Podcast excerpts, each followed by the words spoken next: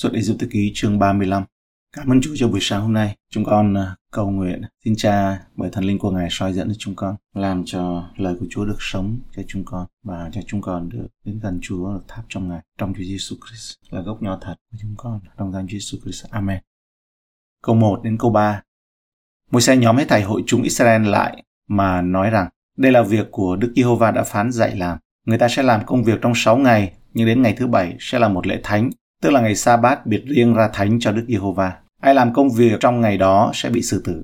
Nhằm ngày Sa-bát chớ nổi lửa trong nhà nào của các ngươi hết. Những của lễ cho đền tạm. Phần này thì nói về những lời kêu gọi nhận lễ vật. Trong các chương sắp tới có rất nhiều việc cho dân Israel phải làm. Họ phải xây dựng một đền tạm phức tạp và chính xác cho lều gọp gỡ. Tuy nhiên, trước khi làm bất cứ điều gì, họ cần được nhắc nhở là hãy vào sự yên nghỉ của Đức Chúa Trời, vào sự nghỉ ngơi của Đức Chúa Trời và hãy tôn trọng ngày Sa-bát. Nguyên tắc tương tự cũng đúng cho sự bước đi trong đời sống của chúng ta, đi với Chúa. Bất cứ điều gì chúng ta làm cho Chúa phải phát triển xuất phát từ sự nghỉ ngơi, an nghỉ ở trong Chúa và sự an nghỉ trong công việc đã hoàn thành của Ngài mà Ngài đã làm thay cho chúng ta. Bất cứ ai làm bất kỳ việc nào trong ngày Sa-bát đó sẽ bị xử tử. Đây là một lời kêu gọi nghiêm khắc, yêu cầu sự vâng lời. Trước khi họ làm công việc xây dựng đền tạm, trước tiên Đức Chúa Trời kêu gọi dân Israel làm công việc phục vụ đơn sơ. Sự vâng phục đơn giản, cơ bản này là điều kiện tiên quyết để làm công việc cho Chúa. Và chúng ta thấy chúng ta là tạo vật, đấng tạo dựng nói rằng không yên nghỉ thì bị xử tử. Nó có phải chăng là nó liên hệ đến sự sống và sự chết và nó vô cùng quan trọng. Tại sao cần phải nhắc đến ngày Sa-bát thường xuyên như vậy? Trong Xuất Ê-díp-tô ký chương 26 câu 23 đến 30, chương 20 câu 8 đến 11, chương 23 câu 12, chương 31 câu 13 đến 17. Việc tuân thủ là bảo đảm tốt nhất để tiếp tục trung tín với Đức Chúa Trời. Ngôn ngữ Hebrew có hai từ chỉ về công việc, đó là Avoda và Melakha. Avoda là một thuật ngữ chung, có nghĩa là công việc, trong khi Melakha là một từ liên quan nhiều hơn đến kinh doanh và những thứ cụ thể bị cấm vào ngày Sa-bát. Người ta có thể nói rằng ở đây Đức Chúa Trời cho phép một số công việc là Avoda được thực hiện trong ngày Sa-bát, nhưng không cho phép làm một số việc trong ngày Sa-bát, đặc biệt là những việc liên quan đến kinh doanh là Melakha. Chớ nổi lửa, người Do Thái hiểu giới luật này là cấm đốt lửa cho mục đích làm việc hoặc thu hút những của lễ. Nhưng để ban cho họ ánh sáng và sự ấm áp, họ định ra cái việc đốt lửa trong ngày Sa-bát là hợp pháp, tức là để ánh sáng và để sưởi ấm. Câu 4. Môi-se nói cùng cả hội chúng Israel rằng đây là các lời Đức Giê-hô-va đã phán dặn. Họ nhận những gì cần thiết để xây dựng đền tạm. Bây giờ đã đến lúc thực hiện những gì Chúa đã truyền cho Môi-se ban đầu trong Xuất Ê-díp-tô ký chương 25 đến chương 31. Về việc xây dựng đền tạm và các vật dụng liên quan, nếu đó là một sự lặp lại gấp đôi, 2 lần, thì đó là một sự cố ý để chỉ ra bài học về sự trung tín của Môi-se khi thực hiện lời chỉ dạy của Đức Chúa Trời. Ở trong Xuất Ê-díp-tô ký chương 25 câu 9 thì nói rằng: hãy làm đền đó y như kiểu đền tạm cùng kiểu đồ dùng mà ta sẽ chỉ cho ngươi. Câu 5: hãy lấy một lễ vật chi ở nhà các ngươi mà dâng cho Đức Giê-hô-va. Hễ người nào có lòng thành dâng cho, hãy đem lễ vật cho Đức Giê-hô-va. Của lễ này đến từ mạng lệnh của Đức Chúa Trời, không phải từ nghệ thuật gây quỹ thông minh của Môi-se. Điều này cho thấy phương cách bình thường của Đức Chúa Trời trong việc phân luồng tài nguyên cho công việc của Ngài. Bằng những của dâng được dân Ngài ban ra với tấm lòng thiện trí, Chúa có thể khiến tiền bạc và vật chất xuất hiện bằng một phép lạ. Tuy nhiên, Ngài đã chọn sự tài trợ cho công việc của Ngài thông qua những món quà, những của dâng sẵn lòng của dân Ngài. Ngài làm việc theo cách này bởi vì chúng ta cần phải là một người cống hiến, tận hiến. Ý tưởng này được lặp lại trong 2 Cô-rinh-tô chương 9 câu 7. Mỗi người nên quyên góp tùy theo lòng mình đã định, không miễn cưỡng hoặc do ép buộc, vì Đức Chúa Trời yêu mến người dâng hiến cách vui lòng. Câu 5b.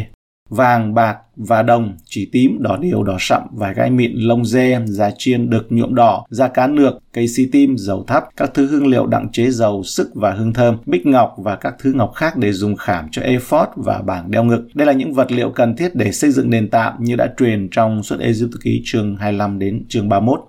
Câu 10 đến câu 19. Trong vòng các ngươi, mấy người khôn ngoan hơn hết hãy làm mọi điều Đức Giê-hô-va đã phán dặn. Đền tạm, trại và bong của đền tạm, móc, ván, xà ngang, trụ và lỗ trụ. hòm bằng chứng và đòn khiêng, nắp thi ân cùng màn tre nơi chí thánh, cái bàn và đòn khiêng, các đồ phụ tùng của bàn cùng bánh trần thiết, chân đèn, đồ phụ tùng, các đèn và dầu thắp đèn, bàn thờ sông hương cùng đòn khiêng, dầu sức, hương liệu và bức màn cửa đền tạm, bàn thờ dâng của lễ thiêu và rá đồng, đòn khiêng và các đồ phụ tùng của bàn thờ, cái thùng và chân thùng, bố vi che hành lang, trụ và lỗ trụ và bức màn của cửa hành lang, các nọc của đền tạm cùng nọc của dây, nọc và dây của hành lang, bộ áo lễ dùng về công việc trong nơi thánh, bộ áo thánh cho A-rôn, thầy tế lễ cả và bộ áo cho các con trai người đặng làm chức tế lễ. Đây là điều phối lao động và lập kế hoạch cho công việc của đền tạm.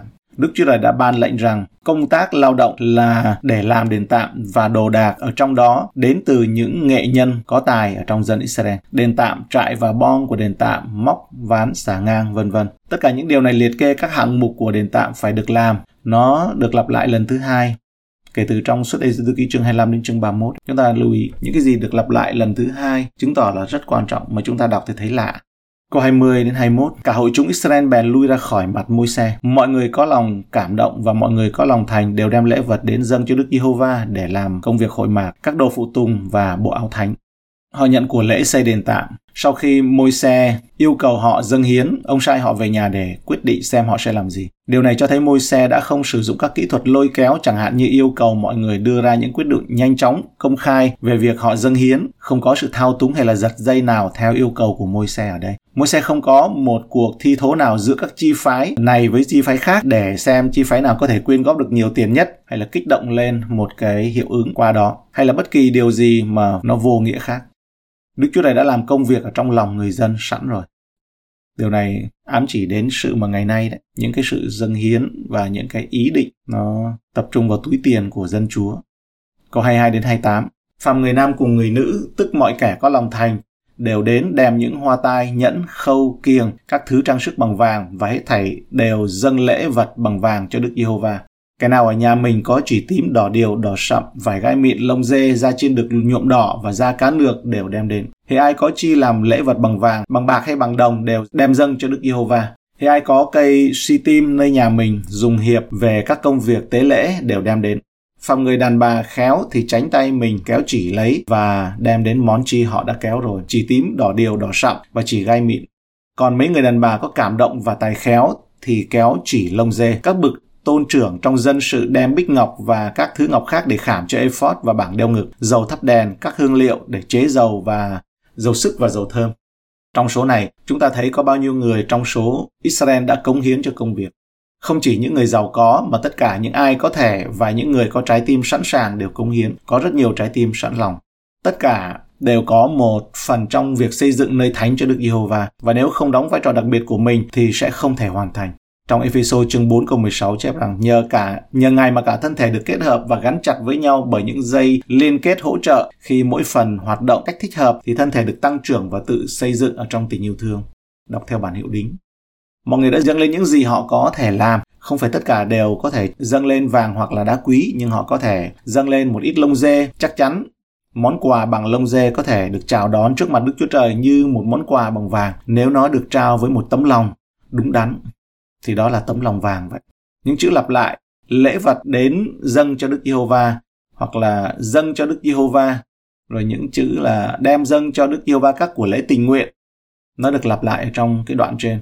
Cũng rõ ràng chính xác là họ đã trao lên cho ai, tức là họ dâng lên cho Chúa, chứ không phải là cho Môi-se hay là cho một tổ chức, một giáo hội hay là cho quốc gia, cho đất nước thậm chí, mà chỉ là cho Chúa.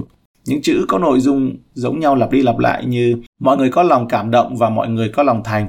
Phàm người nam cùng người nữ, tức là mọi kẻ có lòng thành. Rồi mấy người đàn bà có cảm động. Câu 29 là cả dân Israel nam hay nữ, phàm ai có lòng cảm động, xui cho mình tình nguyện vào các công việc của Đức Giê-hô-va đã phán dặn nơi Môi-se, đều đem dâng cho Đức Giê-hô-va các lễ tình nguyện vậy. Ý tưởng về sự tự do, tự nguyện và không ép buộc dâng hiến được lặp lại và nhấn mạnh. Sự sẵn lòng, sự tình nguyện của mọi người được đề cập đến nhiều lần. Trong câu 21 đến 22, câu 26, 29 và chương 36 câu 2. Dù lòng họ rất sẵn sàng nhưng họ không biết phải dâng hiến cái gì, dâng khi nào hoặc dâng như thế nào cho đến khi Môi-se hướng dẫn. Những tấm lòng thiện nguyện vẫn cần được cho biết thông tin khi có nhu cầu và cách họ làm như thế nào để đáp ứng được nhu cầu đó. câu 30 đến 35. Môi-se nói cùng dẫn Israel rằng: Này Đức Giê-hô-va đã kêu danh Bê-sa-lê-ên, con trai của Uri, cháu của Hur trong chi phái Yuda. Ngài phú cho người đầy dẫy thần của Đức Chúa Trời, sự khôn ngoan, sự thông sáng và sự hiểu biết để làm mọi thứ nghề thợ. Đặng bày ra và làm đồ vàng, bạc và đồng, đặng khắc và khảm các thứ ngọc, đặng chạm cây và làm các đồ khéo. Ngài lại phú cho người tài dạy dỗ, cũng đồng ban cho Ô-hô-li-áp, con của A-hi-sa-mạc trong chi phái Đan nữa. Ngài phú cho hai người đó đầy sự khôn ngoan, đặng làm các công nghệ về thợ thêu, thợ dệt nhiều màu, tức là màu tím, đỏ điều, đỏ sậm và vải gai mịn, để bày ra làm các thứ công nghệ khéo. Những sự phối hợp để xây dựng đền tạo, sự kêu gọi đối với Bê-sa-lê-ên và Ô-hô-li-áp. Chúa Ngài đã kêu gọi Bê-sa-lê-ên và Ô-hô-li-áp làm tổng điều hành cho dự án xây dựng này. Ngài trang bị cho họ sự tuôn đổ đặc biệt của Đức Thánh Linh để thực hiện công việc. Những người lãnh đạo công việc xây dựng đền tạm đã có một sự soi dẫn độc đáo của Đức Thánh Linh để làm công việc quan trọng và thiết thực này. Vì Đức Chúa Trời muốn công việc được thực hiện theo một khuôn mẫu nhất định trong chương 25 câu 9, nên Ngài đặc biệt truyền cảm hứng cho một số người làm công việc đó. Chương 36 câu 1 thì nói về sự phối hợp công việc như sau: Bê-sa-lê-ên và Ô-hô-li-áp, các người khôn khéo, tức là người Đức Giê-hô-va đã phú cho sự khôn ngoan và sự thông sáng, đặng làm các công việc định dụng về việc tế lễ nơi thánh, đều làm mọi việc mà Đức Giê-hô-va đã phán dặn. Mọi nghệ nhân có tài năng sẽ làm theo tất cả những gì Chúa đã truyền. Các công nhân ở dưới quyền Bê-sa-lê-ên và Ô-hô-li-áp phải làm theo những gì Chúa đã chỉ dẫn họ. Ơn Chúa, đây là trong chương 35. Bây giờ chúng ta phần kết thúc của chương này cùng quan sát về sự đầy dẫy Đức Thánh Linh như thế nào trong Cựu Ước và cũng như ở trong Tân Ước. Có phải những tín đồ của Cựu Ước cũng có Đức Thánh Linh ngự ở trong họ? Ví dụ như là trong chương này câu 30-31. Không hẳn như vậy. Họ đã không có Đức Thánh Linh. Đức Thánh Linh ấy chỉ sống trong hội thánh và trong từng tín đồ kể từ lễ ngũ tuần. Nhưng đây là những trường hợp đặc biệt. Ngoài một số nhóm người, chẳng hạn như là các môn đồ vào ngày lễ ngũ tuần, Kinh Thánh giới thiệu 9 người được đầy dẫy Đức Thánh Linh theo như lời Kinh Thánh viết ra và chúng ta cùng nhau quan sát, hoặc là được đổ đầy Đức Thánh Linh. Bê-sa-lê-ên ở trong câu 30-31 ấy. Giăng Bắp Tít, Luca chương 1 câu 15. Vì người sẽ nên tôn trọng trước mặt Chúa, không uống rượu hay là giống gì làm cho say, và sẽ được đầy dẫy Đức Thánh Linh từ khi còn trong lòng mẹ. Giăng Bắp Tít là đặc biệt là chưa ra đời đã được đầy dẫy Đức Thánh Linh. Elizabeth, Luca chương 1 câu 41. Và Elizabeth vừa nghe tiếng Mary chào, con nhỏ trong lòng liền nhảy nhót và Elizabeth được đầy Đức Thánh Linh. Câu 67, Sa-cha-ri. Bây giờ Sa-cha-ri, cha con trẻ ấy được đầy dẫy Đức Thánh Linh, nói tiên tri. Luca chương 4 câu 1 là Chúa Giêsu Christ. Đức Chúa Giêsu đầy dẫy Đức Thánh Linh ở bờ sông Giô-đanh về thì được Đức Thánh Linh đưa đến trong đồng vắng. Ở đây chúng ta thấy không phải kiêng ăn được đầy dẫy mà Chúa đầy dẫy Đức Thánh Linh, Ngài kiêng ăn, dường như là chiến trận vậy. Phi-rơ ở trong Công vụ chương 4 câu 8. Bây giờ Phi-rơ đầy dẫy Đức Thánh Linh nói rằng: Hỡi các quan và các trưởng lão, nếu ngày nay chúng tôi bị tra hỏi vì đã làm phước cho một người tàn tật, lại hỏi chúng tôi thể nào người đó được lành. Hay là Công vụ chương 7 câu 55 nói về Ê-tiên, nhưng người được đầy dẫy Đức Thánh Linh mắt ngó chăm lên trời, thấy sự vinh hiển của Đức Chúa Trời và Đức Chúa Giêsu đứng bên hữu Đức Chúa Trời. Trong Công vụ chương 11 câu 24, Ba-na-ba, ông là người tốt, đầy dẫy Đức Thánh Linh và đức tin. Công vụ chương 13 câu 9, vì Ba-na-ba thật người lành được đầy dẫy Đức Thánh Linh và bây giờ có rất đông người đi theo Chúa. Sau-lơ, Công vụ 13 câu 9 ấy. Vậy ở câu 10, bây giờ Sau-lơ cũng gọi là Phaolô đầy dẫy Đức Thánh Linh đối mặt nhìn người nói rằng: Hỡi người đầy mọi thứ gian trá và hung ác, con của ma quỷ, thù nghịch cùng cả sự công bình, người cứ làm hư đường thẳng của Chúa không thôi sao? Và sau đó Phaolô nói rằng ấy là người sẽ bị mù trong một lúc. Là những người tin Chúa, chúng ta có Đức Thánh Linh. 2 Cô-rinh-tô chương 1 câu 21-22. Và Đấng làm cho bền vững chúng tôi với anh em trong Đấng Christ đã sức giàu cho chúng tôi, ấy là Đức Chúa Trời. Ngài cũng lấy ấn của mình mà đóng cho chúng tôi và ban của tin Đức Thánh Linh trong lòng chúng tôi. Ephê-sô chương 1 câu 13-14. Ấy lại cũng trong Ngài mà anh em sau khi đã nghe đạo chân thật là đạo tin lành về sự cứu rỗi anh em, ấy là trong Ngài mà anh em đã tin và được ấn chứng bằng Đức Thánh Linh là Đấng Chúa đã hứa. Đấng ấy làm của cầm về cơ nghiệp chúng ta cho đến kỳ chuộc lấy những kẻ mà Ngài đã được để khen ngợi sự vinh hiển của Ngài. Ngài ở trong chúng ta và ở lại với chúng ta mãi mãi. Roma chương 8 câu 11. Lại nếu Đức Thánh Linh của Đấng làm cho Đức Chúa Giêsu sống lại từ trong kẻ chết ở trong anh em, thì Đấng làm cho Đức Chúa Giêsu Christ sống lại từ trong kẻ chết cũng sẽ nhờ Thánh Linh của Ngài ở trong anh em mà khiến thân thể hay chết của anh em lại sống. 1 Cô-rinh-tô chương 6 câu 19. Anh em há chẳng biết rằng thân thể mình là đền thờ của Đức Thánh Linh đang ngự trong anh em, là Đấng mà anh em đã nhận bởi Đức Chúa Trời và anh em chẳng thuộc về chính mình sao? Giăng chương 14 câu 16. Ta lại sẽ nài xin Cha, Ngài sẽ ban cho các ngươi một Đấng yên ủi khác để ở với các ngươi đời đời. Đó là một đặc ân vô giá, nhưng Đức Thánh Linh không chỉ muốn ở trong chúng ta, Ngài muốn sở hữu chúng ta. Chúng ta không được phép kiểm soát Ngài, nhưng Ngài muốn kiểm soát chúng ta. Ngài muốn đổ đầy cho tất cả chúng ta và hướng dẫn chúng ta đi trong cuộc sống này. Một cái bình chỉ có thể được lấp đầy khi nó hoàn toàn trống rỗng và được mở nắp. Khi chúng ta lấp đầy với chính mình hoặc như với những thứ ở trên đất và đóng chặt, như là giấu kín bí mật đối với Chúa, thì Đức Thánh Linh không thể lấp đầy chúng ta. Ngài chỉ có thể đổ đầy chúng ta tùy theo chừng mực chúng ta trống rỗng về bản thân và sẵn sàng mở ra cho Ngài. Lời mời gọi đối với người Ephê-sô thời đó cũng áp dụng cho chúng ta ngày nay. Anh em hãy đầy dẫy Đức Thánh Linh, Ephê-sô chương 5 câu 18. Thành ngữ đầy dẫy thần của Đức Chúa Trời được đổ đầy Đức Thánh Linh chủ yếu được dùng khi nói đến việc hoàn thành một nhiệm vụ rất cụ thể. Như là trong chương này, Xuất Ê-díp-tô ký chương 35 câu 32 câu 33. Đó là công việc xây dựng đền tạm, chứ không phải là để lấy cảm xúc, lấy sự sung sướng. Luca chương 1 câu 16-17, khi loan báo về Đấng Mêsi là người sẽ làm cho nhiều con trai Israel trở lại cùng Chúa là Đức Chúa Trời của họ. Chính người sẽ lại lấy tâm thần và quyền phép của Eli mà đi trước mặt Chúa để đem lòng cha trở lại với con cái, kẻ loạn nghịch đến với sự khôn ngoan của người công bình đang sửa soạn cho Chúa một dân sẵn lòng. Luca chương 1 câu 42 khen ngợi. Elizabeth được đầy Đức Thánh Linh bèn cất tiếng kêu lên rằng: Ngươi có phước trong đám đàn bà, thai trong lòng ngươi cũng được phước, tôn vinh Đức Chúa Trời đấy. Luca chương 1 câu 67-68 thì nói tiên tri: Bây giờ Xa-cha-ri, cha con trẻ ấy được đầy dạy Đức Thánh Linh, thì nói tiên tri rằng: Ngợi khen Chúa là Đức Chúa Trời của Israel, vì đã thăm viếng và chuộc dân Ngài. Hay công vụ chương 4 câu 8. Bây giờ Phi-rơ đầy dạy Đức Thánh Linh nói rằng: Hỡi các quan và các trưởng lão. Hay công vụ chương 13 câu 9 câu 10, vạch trần và kết án thuật sĩ Elima. Thì như chúng ta đã đọc ở trên rồi đấy.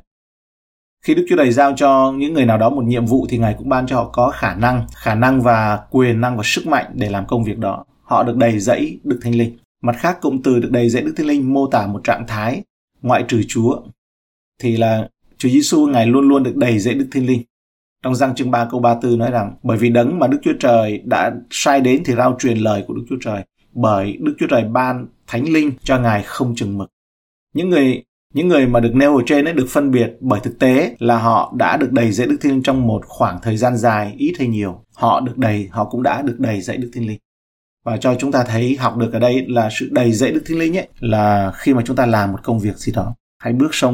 Hãy bước xuống sông Giô-đanh đi thì nước sông sẽ rẽ ra. Chúng ta hãy đi làm công việc của Chúa, tức là Ngài bảo gì hãy làm. Trong lúc đó thì được đầy dẫy Đức Thánh Linh trong sự vâng lời, chứ không phải là đầy dẫy Đức Thánh Linh mà để không làm gì.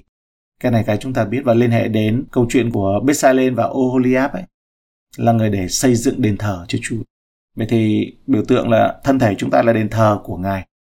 Việc mang khí giới của Chúa, chúng ta cần sự đầy dẫy Đức Thánh Linh. Đó cũng là công việc mang khí giới của Đức Chúa Trời, bởi vì không phải của chúng ta, không phải là sự trau dồi phẩm hạnh, không phải là sự mà tu nhân tích đức, mà là sự mà mang lấy khí giới của Chúa. Có phải là xây dựng đền thờ không? Có phải là những bộ áo của thầy tế lễ cũng là ở trong công việc xây dựng đền thờ không? Những việc xây dựng nhà Chúa, trong công việc nhà Chúa cần đầy dẫy Đức Thánh Linh. Bài học của chúng ta trong buổi sáng hôm nay là như vậy. Chúng con dâng lời cảm tạ ơn Ngài. Xin cho chúng con không lấy ngay làm đủ mà chúng con được làm theo lời của Chúa.